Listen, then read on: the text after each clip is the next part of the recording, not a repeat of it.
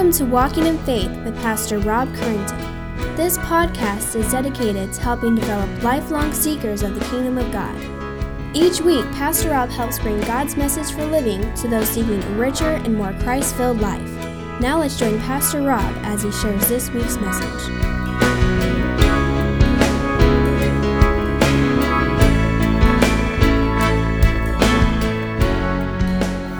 Well, good morning. 1 Peter chapter 5, 12 through 14. On January 8th of this year, we began studying the letter of 1 Peter. And I started the message with, these, with this statement. This morning, we begin a journey through the first letter of Peter, the apostle of Jesus Christ. Five chapters that will both challenge and encourage us to live in a world that's hostile to our faith. And I believe it is that we have accomplished both objectives. We have learned that in 1 Peter was written most likely in the early 60 ADs from Rome, and it deals with local persecution of the original intended audience of Christians in the Roman provinces in Asia Minor, that's now modern day Turkey. This letter seems very Jewish, mainly because it was written by Peter, a Jew, but also because it is full of Old Testament imagery. However, it was written to the Gentile Christians and has great applications for us today. The theme of Peter's first letter is that Christians are called to a life of suffering. You and I are called to a life of suffering suffering and salvation, sanctification, submission, and service. The message of 1 Peter is simply this how to handle uh, suffering as a Christian. The answer, Peter writes, is hope. God gives us hope in the midst of our suffering. One teacher writes that 1 Peter instructs us that God's people are a misunderstood minority, living under the, the rule of a different king, and that persecution offers the believers a chance to show others the generous love of Jesus. In today's passage, as we are now in our 25th uh, message of this passage, of this series, we read Peter's concluding words to those elect exiles in Asia Minor. He has challenged and encouraged them to rest in the goodness of God and to resist Satan who seeks to devour God's children through doubting God's truth and God's goodness and God's love. While God uses suffering to test the genuineness of our faith and to remold us into the image of Jesus, Satan's goal is to use that same suffering to keep our focus on ourselves rather than God. He uses it to weaken our faith and to paralyze our mission as ambassadors of Christ. Peter ends with thanking a couple of, of, of, his fellow servants in Christ, reminding them of his purpose in writing and encouraging them that they are not alone and with instructions to love one another. So with that, let's go to our last message, 1 Peter chapter 5, 12 through 14. Here Peter writes, By Silvanus, a faithful brother, and, uh, brother as I regard him, I have written briefly to you, exhorting and declaring that this is the true grace of God. Stand firm in it. She who is at Babylon, who is likewise chosen, sends you greetings, and so does Mark, my son. Greet one another with a kiss of love. Peace to all who are in Christ. Father, we come before you this morning to thank you for these 25 messages. I know I've shared before, this is the first time that I've ever been in depth in reading First Peter, and it's been one that's been encouraging, challenging, and informative. And Father, it has molded and helped and shaped my heart to understand how we're to respond to the ridicule and the rejection from a world that's hostile to our faith. Father, encourage us as we close this message, as this is a very timely passage for us in this world. Father, open up our minds and hearts. Let us humble ourselves. Let us rest in your truth. And Father, I pray that we would respond to the Holy Spirit's work. We pray this in Christ's name. Amen. First, I want to give you some quick observations about the passage. Verse 13, or verse 12 serves as a closing and a benediction of his personal letter to the churches in the five provinces of Asia Minor. He begins by re- recognizing the contributions of Silvanus, a faithful brother. Now, Silvanus was also named Silas. You'll see both names used in Scripture, and he was a partner with the Apostle Paul in his missionary travels. He was a prophet and a Roman citizen who was imprisoned with Paul in Philippi. He served Peter by delivering his letter to the elect exiles of the dispersions in Pontus, Galatia, Cappadocia, Asia, and Bithynia. Peter affirms that he personally wrote the letter and he gives testimony to Silvanus' credibility as the bearer of the letter. Silvanus, as he, as he would most likely serve also as an interpreter of the letter of Paul or Peter and answer any questions that might arise from the churches. In verse 13, Peter moves to share with the Christians in Asia Minor greetings from the church at Rome and Mark. Peter is letting them know that they are not alone, that there's other churches that uh, suffer from the same thing. There are churches filled with believers who understand what they are going through. Now, Peter identifies the church of Rome as she who is at Babylon. Now, there are several clues there that Paul is referring to the church of Rome. First, by identifying the she as likewise chosen, we come to understand that he's talking about believers, a collection of believers. Paul wrote this letter from Rome. The Old Testament city of Babylon was in ruins at the time of his writing, and there's no evidence that Peter ever ministered there. Peter again is using Old Testament imagery of Israel to encourage the churches. Babylon was a city where, as we read earlier in our scripture reading, that Israel was exiled for 70 years. And we're going to see how this might encourage them a little bit later in this message. Peter also mentions greetings from Mark, also known as John Mark. The early church of Jerusalem met in his, in his mother's home, and he was well known among the apostles. He went with Paul and Barnabas on their first missionary journey, but for reasons he left early, and he did not finish the trip. When it was time to go back out, Paul refused to allow Mark to accompany them, causing a division between Paul and Barnabas, who wanted Mark to go with them. Paul took Silvanus, Silas, and Barnabas took Mark and they separated. However, after some time, Mark and Paul were reunited and mended their relationship. While in prison, Paul writes to Timothy, Get Mark and bring him with you, for he is very useful to me for the ministry. Mark would eventually write the Gospel of Mark that we went over for over a little bit over a year, that most scholars would say is based on Peter's eyewitnesses' accounts and messages. Mark is not Peter's physical son, but symbolic of his love for him. And that brings us now to verse 14. In verse 14, Peter leaves them one more instructions with a blessing of peace. He writes, Greet one another with a kiss of love. This is similar to Paul, who would write, Greet one another with a holy kiss. It was common, a common way of greeting each other in that community, similar to our greeting today, time uh, today of shaking hands and embracing. This type of greeting is to be pure and unstained by sexual lust. Recognizing that suffering puts a heavy burden on individuals and liable to put a strain on the covenant community, he wants them to show their love for one another and acceptance of one another. And there's something about embracing and caring for one another. It's unfortunately that too many times in churches today that we mostly come, you know, right before the service starts and we leave right quickly afterwards, that we don't spend time getting to know and to love and to care for each other. Do not misinterpret the, the five minutes or so that we have of shaking hands of real fellowship and real greeting. It's important, but really it's coming down and talking and really loving and caring for each other. That's what the church is to be true caring for one another. He also imparts a very important uh, uh, to word to those that are suffering from hostility in the phrase, peace to all of you. Peace. This is somewhat uh, something we desperately need in times like this. We are surrounded by outrage, anger, and hatred. It seems like all we see in the news, all we see in the papers is outrage, anger, and hatred. And we can't find peace anywhere. Peter writes to those who are in Christ, referring to believers. Those of you in Christ must live in peace. The church must be a place of peace. You and I, as we said last week, must not succumb to the spirit of this age, responding to the hostility with vengeance and anger and hatred.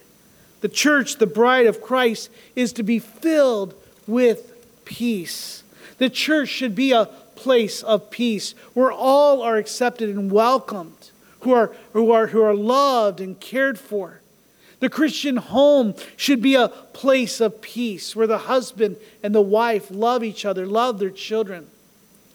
And the Christian heart should be a place of peace, knowing that we've been reconciled with an Almighty God, our Father. Whatever turmoil, suffering, persecution, ridicule, rejection, or repercussion that you are facing today due to your faithfulness of God, let the peace of God, which surpasses all understanding, may it guard your heart and your minds in Christ Jesus. If you're here this morning and you need peace, this is the place to get it. Understanding that Christ died for our peace.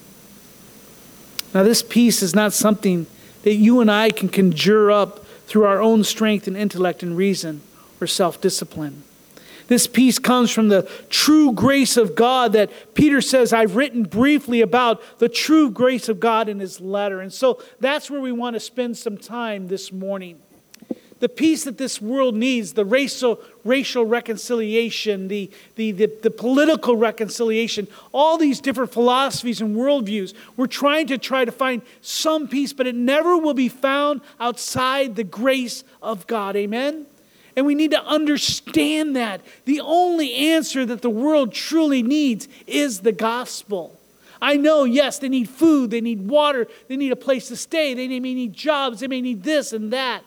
But what people truly need is the gospel. Peter has identified the true grace of God by exhorting and declaring in this letter several different things. And I'd like to share with them briefly with you. We've gone over them in detail. But just again, as an overbroad, he's saying, I've exhorted and declared you that the song of praise of our glorious election, salvation, and eternal inheritance of chapter 1. This is the true grace that we have been chosen by God and that we have been guarded by God and being kept by God and we have an eternal home by God that cannot be taken away. There is a peace in that. There is a peace knowing that we are with God also our new identity as the family of God that serves and submits in covenant community. You and I need to realize that coming to church is not just a duty, it's not just something that we do, but it's a grace of God. Coming here is part of being of the grace of God and experience His grace as we submit to God's authority, submit to one another, and then serve one another. Too many people come to church looking to be fed. Many people, I'm just not going to go to church today. The pastor's not feeding me. I didn't get anything out of the service. That's not why you come to church. It may be one of them, but really you come. Have you thought today, your thing is, I'm coming to use my spiritual gift to serve someone today? I'm going to submit, declare my allegiance to God. I want to be fed by His word, but I'm going to serve. This is family dinner together. Yes, we eat from the word of God, but yet we're also serving tables by loving and encouraging one another. What is your spiritual gift? Are you using that grace gift to serve someone else? Unfortunately, and I'm not speaking here of OVBC, though we're not immune to it. Too many churches, too many times, church has become a consumer. I go to church to consume, to get what I need. And when the church doesn't have what I need, then I go somewhere else. We've experienced that ourselves. But the grace of God is not one to consume, but to submit and to serve in the family, in the church, and in our lives.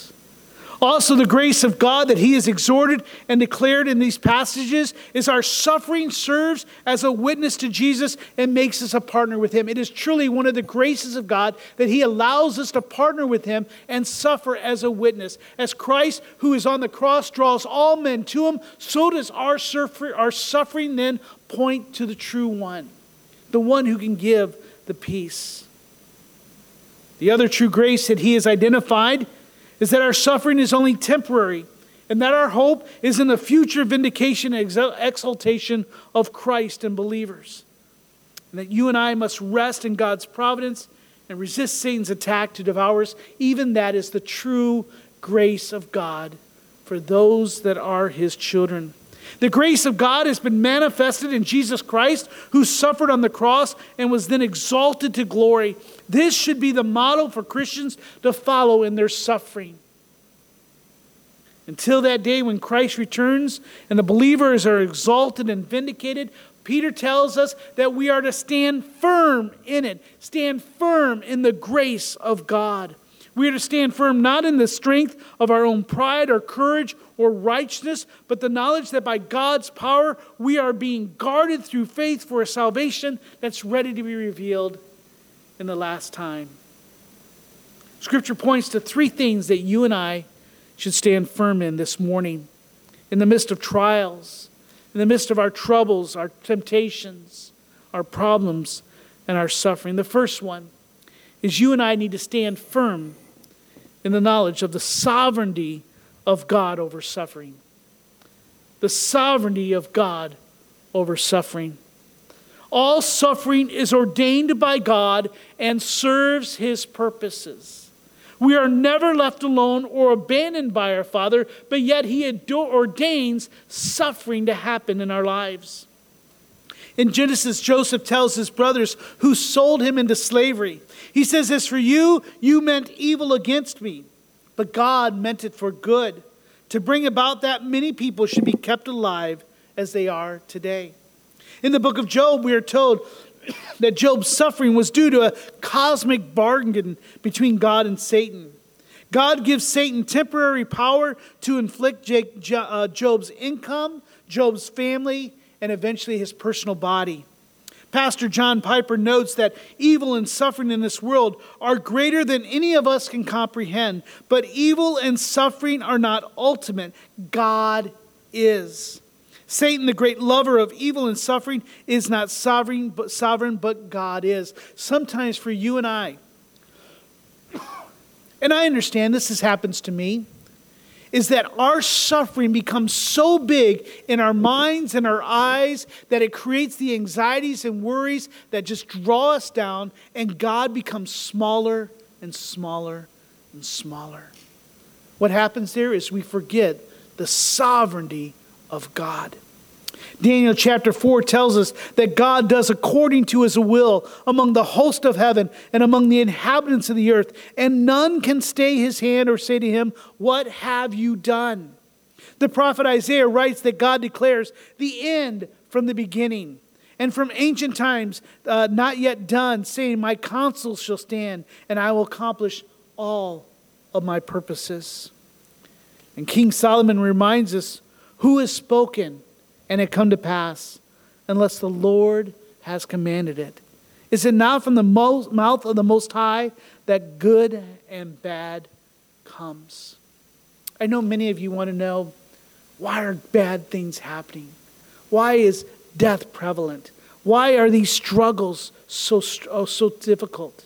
Why is life sometimes such a mess? It's because the sovereignty of God has ordained suffering in our lives. And we need to understand that. And until we come to accept that, there will be no peace in our minds and our hearts. In this sin filled world that brings death, that brings decay, that brings destruction, God is even sovereign over all of that. Which brings us to the next. Once we have acknowledged God's sovereign, we must acknowledge that God, that God is providence, the providence of God in providing comfort in that suffering. The second thing that we need to understand is the providence of God in providing comfort in our suffering. This is not a cruel God. We do not have a God that ordains things and then walks away and says, deal with it.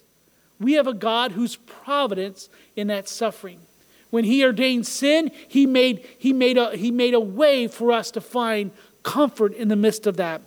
In Isaiah 61, the prophet Isaiah proclaimed, The Spirit of the Lord Jehovah is upon me because Jehovah have anointed me to announce good tidings unto the meek. He has sent me to bind up the brokenhearted, to proclaim liberty to the captives, and the opening of the prison to them that are bound, to proclaim the acceptable year of the Jehovah and the day of vengeance of our God, to comfort all those that mourn. Jesus, in reading this portion of Scripture in the synagogue, amazed his listeners by proclaiming, Today, this Scripture is fulfilled in your ears. Jesus ushered in this time of comfort. We need to recognize that Jesus does not leave us alone in our suffering. God has provided comfort for us. The Apostle Paul writes to the Corinthian church in 2 Corinthians Blessed be the God and Father of our Lord Jesus Christ, the Father of compassions and the God of all encouragement, who encourage us in all of our tribulations. As we said last week, Jesus is our beast of burden. When Jesus said, Cast all your cares on me, he's saying, I know the difficulties that you're going through. I know the temptations. I know the troubles. But I walk with you. He says, Come to me, all you who are heavy laden. I will be that beast of burden. You and I must recognize that the providence of God in providing comfort to those in suffering, we're not left alone. Many of us do not find peace and comfort because we're yet not standing firm in the grace of God. We're trying to solve the problems on our own. We're trying to comfort and find comfort in things that are contrary to the things of God. Hence why so many fall into various types of addictions or pleasure experiments or seeking all sorts of ways of finding comfort. They're finding it outside the providences of God. The third grace that you and I that are staying firm in in 1 Peter is not only the sovereignty of God over suffering, not only the providence of God in providing comfort, but number three, the purposes of God in ordaining suffering. For Satan will try to attack God's goodness and saying, if God is good, then there must not be any evil. Or if there is evil, then God is not good. Let's not fall to that old philosophical argument. But understand that even though He is sovereign over suffering, He ordains it. And even though He provides it, there's a purpose in it. He's not just trying to show you who's the boss, He's not just trying to make your life more difficult. But what we come to understand is the biblical perspective of that suffering serves a purpose. I like what Rick Warren says that God does not waste a hurt that everything that God brings in your life, all those things that have defeated you, all those things that have brought you down, all those sins that you have struggled with and failed with, God will use that for your good for those that are His children. That's His promises. I want to give you just three things that, that the purpose of God and ordained. This is not exclusive, but three things we see. The first thing, God's purpose in, in, in, ordaining suffering is so that you and I might encourage each other. Take your Bibles, if you would, and turn to 2 Corinthians chapter 1. We see this clearly as Paul writes to a church that is enduring some suffering.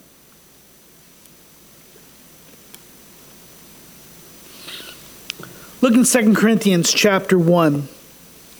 Now, we'd already gone on, blessed be the God and Father of Lord Jesus, the Father of all compassions, the God of all encouragement, who encourages us in all our tribulation. But look at verse 4.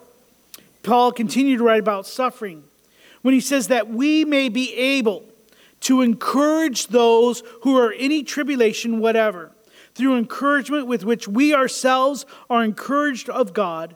Because even as the sufferings of Christ abound towards us, so through Christ does our encouragement also abound. You and I, God has ordained suffering. The purpose is so that we may serve others by encouraging them. And here's the thing I know what's so difficult for us is many times is when we have suffered, is to share that with others. Our pride, other things get in our way. We don't want people, uh, you know, we don't want people to know our business. You know, we, we're, we're the type of church, we don't want people to know our business. But let me tell you, your failures, your suffering, your temptations, your hardships are meant to use to comfort others. As you learn from them, as you grow through them, God says, now take that and comfort others. Who else can comfort someone who has lost a child than someone else who has done so?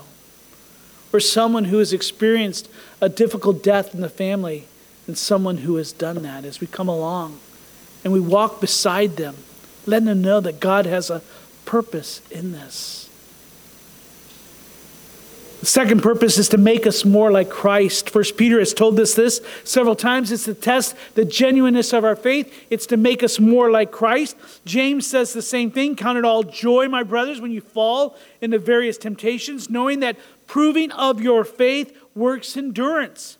And let endurance have its perfect work, that you may be perfect, complete, lacking in nothing. It's the way that God uh, roughens, or what's the word I'm looking for? He, he takes off the rough edges, smooths out the rough edges in our lives. It's how he directs our hearts more towards Christ to make us more like him. And then thirdly, it's to glorify Christ. 1 Peter chapter 1, if you're there in 1 Peter, he says, Wherein you exalt for a little while while present, if needed, if you've been put to grief by various trials at the proving of your faith, more precious than of gold which perishes, though it is proved by fire, it's found to be praise and glory and honor at the revelation of Jesus Christ when he returns. He says it again in 1 Peter chapter 4 Do not be surprised at the fiery trial when it comes upon you to test you as though something strange were happening, but rejoice as you share in Christ's suffering, that you also may rejoice and be glad when his glory is revealed. And that glory is revealed when Christ is vindicated for all those who suffered for his name, when Christ returns as the righteous judge. God gets the glory when we respond to suffering so differently from the world that encourages and gives hopes to those who see us and desire the same thing. So, as we look at Scripture, you and I are to stand firm in the grace of God. And I'd ask you this morning are you standing firm in the providence of God, in the sovereignty of God, and in the purposes of God? If you're struggling with that this morning, I would ask you, just pray, Father, help me to understand. Jesus, show me perfectly what is going on here. Holy Spirit, teach me, convict me of what I should know. If we want to really have the peace of God that surpasses all understanding, we must stand firm in that truth. Stand firm in that truth, not only here at church, but in your home, recognizing that God has His purposes, His providence, and sovereignty. Now, so, how do you and I live? In a world that is hostile to our faith, to a world that will ridicule our belief and our rejection of our worldview. For we live in that world today. You may be seeing some of that. That's not really a good phrase, but I'll say it again. You may be seeing that somewhat in your own life. You may find yourself being ridiculed for your faith or for your desire to live a godly life. You may even be rejected by some in your family or in your neighborhood or for others because of your faith and your decision to do and follow Christ. Some of you may be following uh, some repercussions, maybe even just being here today saying, Well, I won't work on Sunday. I'll give up the hours, I'll give up the money. But let me share with you, it's worth it. How, though, should we respond to the repercussions that we will face for living out our faith? Scripture commands us to embrace this persecution with joy and gladness, understanding that this suffering is for our good and for God's glory. And the reason I say this and I want to challenge you is because, again, as we looked at last week, is so many people, as I go through Twitter and Facebook, I see some of the most angry, some of the most vindictive people are those who profess Christ. You see the comments in the newspaper and those that are talking about all these things. Many times it's those who profess Christ are the most vindictive, the most angry. They're ready to protest. And that's not how God has called us to be. Yes, we have these rights, but yet these rights are, are not above God's call for us as Christians. He hasn't called us to be dormants. We are to be good citizens. Yes, if you have the right to do these things, do it, but do it in such a way that gives glory to God. Check your motives. so many times, and I know this is going to be controversial and this will cause me some pain, but sometimes we forget that we're Christians first and Americans second. And I think sometimes there's this American Christianism um, hybrid out there that many times that is unhealthy, has destroyed the churches. It's that type of hybrid that's led to this, uh, many times, this white nationalization, this white supremacy, who will use Christ and the Word of God to say, yes, we must do this. I, have told you the story before. I had a, a, um, a principal in my school when I was a young man. Uh, he went after I graduated. That was enough for him, so he left the principal and went to become a pastor at a church in Alabama. He was not even there a year before he was drummed out because the deacons threw him out when he said he wanted black people to go ahead and attend a church. He didn't realize that some of his deacons were actually members of the KKK.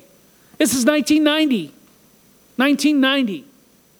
They're using the church, they're using the Word of God, they're using the, the name of Christ to, to justify this hateful, vindictive, wrong, sinful behavior.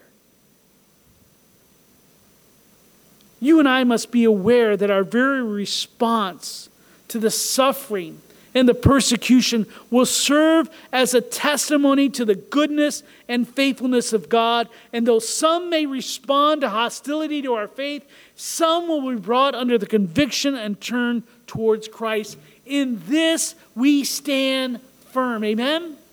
In the grace of God. We must learn from the words of Jeremiah to Israel in how to survive as exiles in a world that is not our home. Let's go back to why Peter referred to Rome as Babylon. Babylon was a city where Israel was exiled for uh, up to for 70 years. We read this earlier in our scripture reading.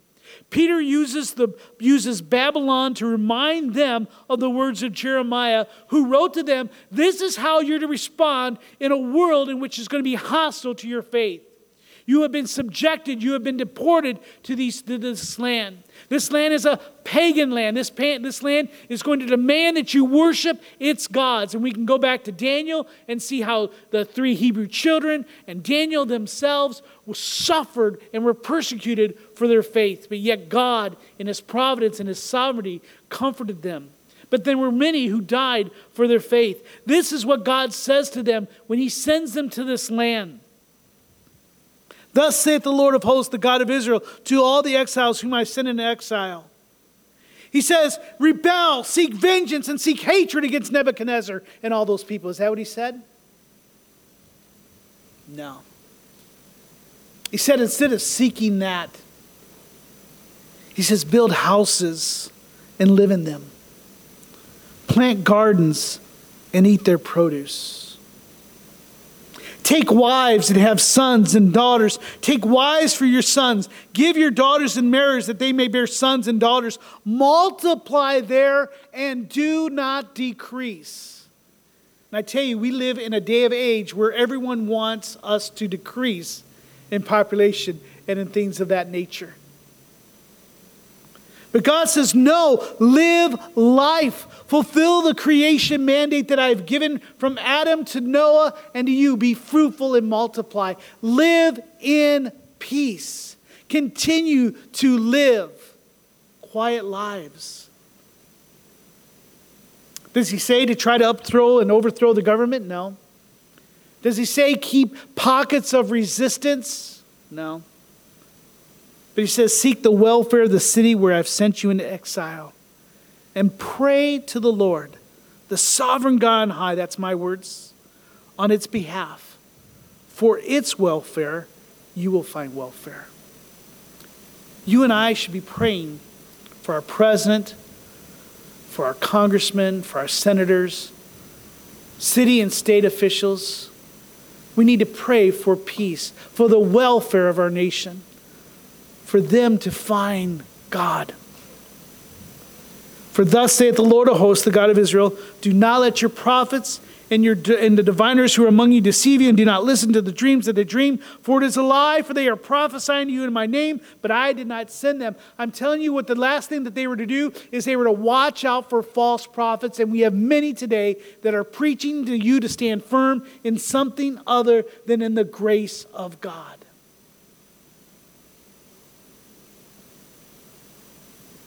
You and I are to live life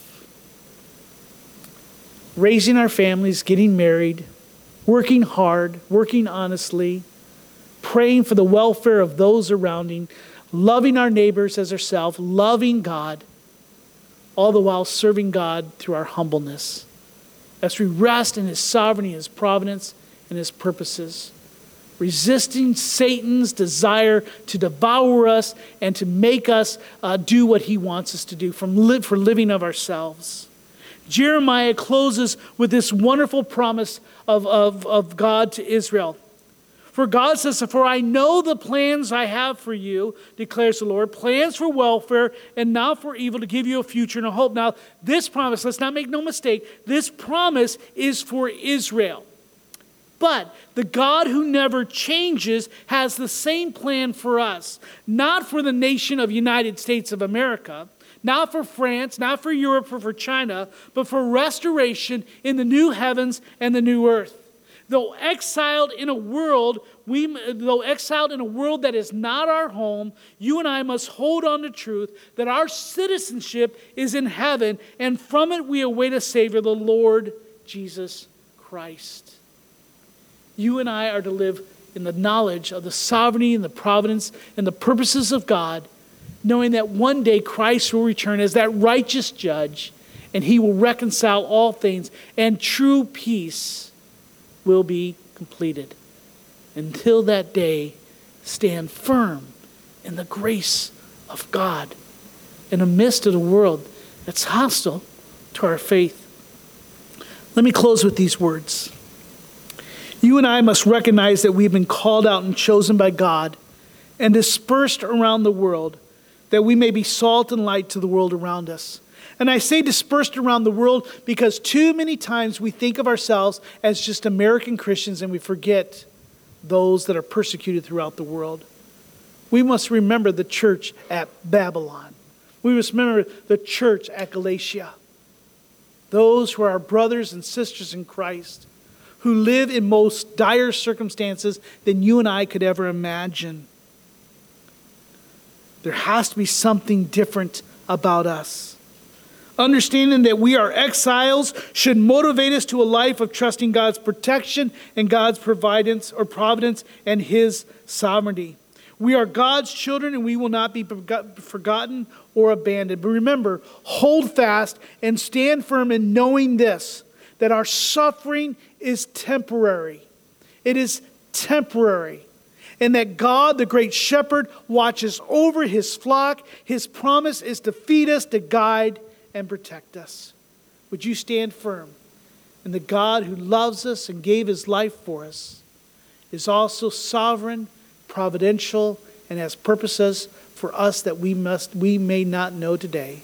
So endure the hostility of this world, the suffering of this world, with the hope of the goodness and truth and love of our God. Would you all pray, bow your head for a moment? Take a moment to pause to consider what we shared through 1 Peter. Would you pray and ask God, Father, do, do I trust in your sovereignty? Do I, do I trust in your providence? Do I trust in your purposes? If not, if you're struggling, would you ask for Him just to give you the strength to help you to understand? Maybe it's just time for you to submit. Maybe it's so tough, your heart is just about yourself and you're trying to make sense of it all. Let me share with you, you'll never know until you put your trust in the one who is the sovereign, providential, purposeful God who loves his children and created us that we may be with him. Father, I pray that you'd give us the strength to understand this. Help us to stand firm. If there's any here that are wavering, Father, would you strengthen them this morning with your Holy Spirit to know these truths? And if there's here any that do not know these truths, they're not standing firm because they're, they're still trying to grasp, will you give them understanding? Would you break their hearts to see the truth of your word? And Father, may we glorify you. More, Lord, let us live lives that are pleasing. We pray this in the name of Christ. Amen. We hope you have enjoyed this week's Walking in Faith podcast. We encourage you to share this podcast with others in order to help spread God's message to all those in need. If you have any questions or comments, we would love to hear from you. Email us at walkinginfaith at orangevilla.org. You can help us spread this podcast by writing a review at iTunes, and don't forget to visit us online at orangevilla.org. There you will find more information about our ministry, as well as share your thoughts, submit prayer requests, and find out how you can help others to grow in God's love. Until next week, may God bless you in everything you do.